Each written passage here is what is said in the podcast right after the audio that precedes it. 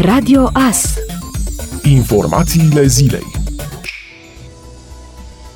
tot mai multe țări europene se confruntă cu o creștere accentuată a numărului de cazuri de infectare cu SARS-CoV-2. România nu a fost ocolită de această tendință, însă în ultima săptămână a fost depășită la rata de îmbolnăvire de tot mai multe state. Din păcate, deși are chiar și de trei ori mai puține cazuri decât state aflate pe primele locuri în topul infectărilor, România este pe primul loc în ceea ce privește rata deceselor în ultimele 14 zile, raportat la 100.000 de locuitori locuitori. Potrivit ultimelor date transmise la nivel european în 21 septembrie, România se află pe locul 10 în ceea ce privește cazurile în ultimele 14 zile raportat la 100.000 de locuitori. România coboară astfel din punct de vedere al acestui parametru și ajunge la 91,5, fiind depășită de Spania, Franța, Belgia, Olanda, Cehia, Austria, Ungaria, Luxemburg și Malta. Situația este însă critică în privința ratei deceselor înregistrate înregistrate în ultimele 14 zile, raportat la 100.000 de locuitori. România conduce acest top negativ cu o rată de 2,8. Spre exemplu, acest parametru este de 2,3 în Spania,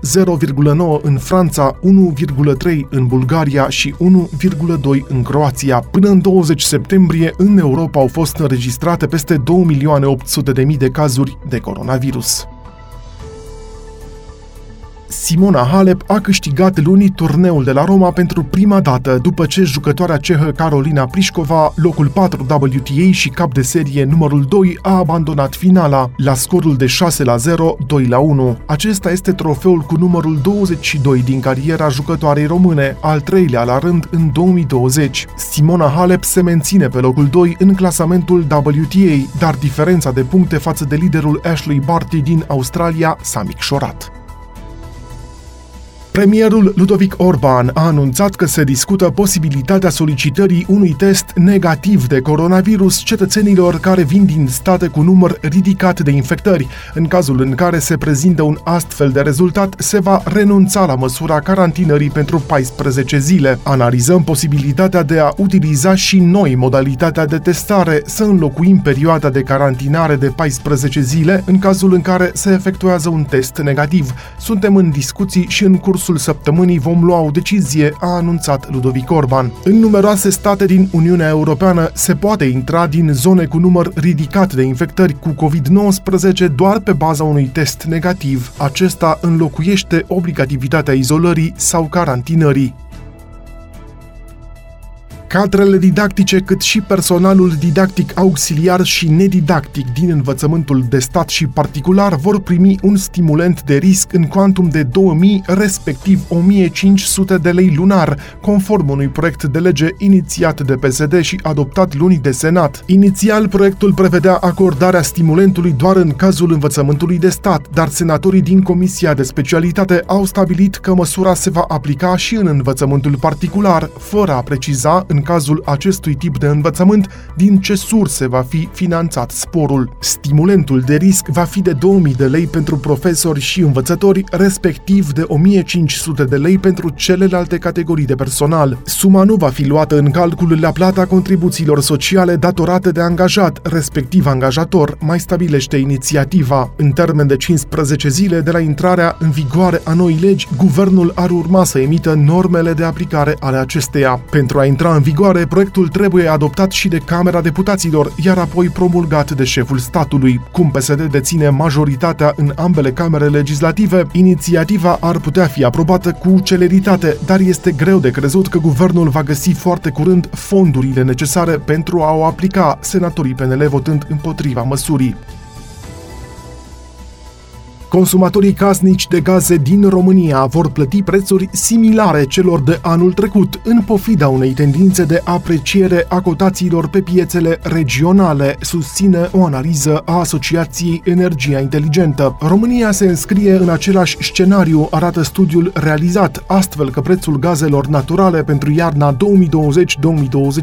va fi similar cu cel din iarna precedentă. Pentru consumatorul final de gaze din sectorul casnic nu întrevăd schimbări semnificative la nivelul prețului pe care acesta o să-l plătească. Prețul gazelor va fi la un nivel aproape identic pentru majoritatea consumatorilor casnici cu cel plătit în iarna 2019-2020,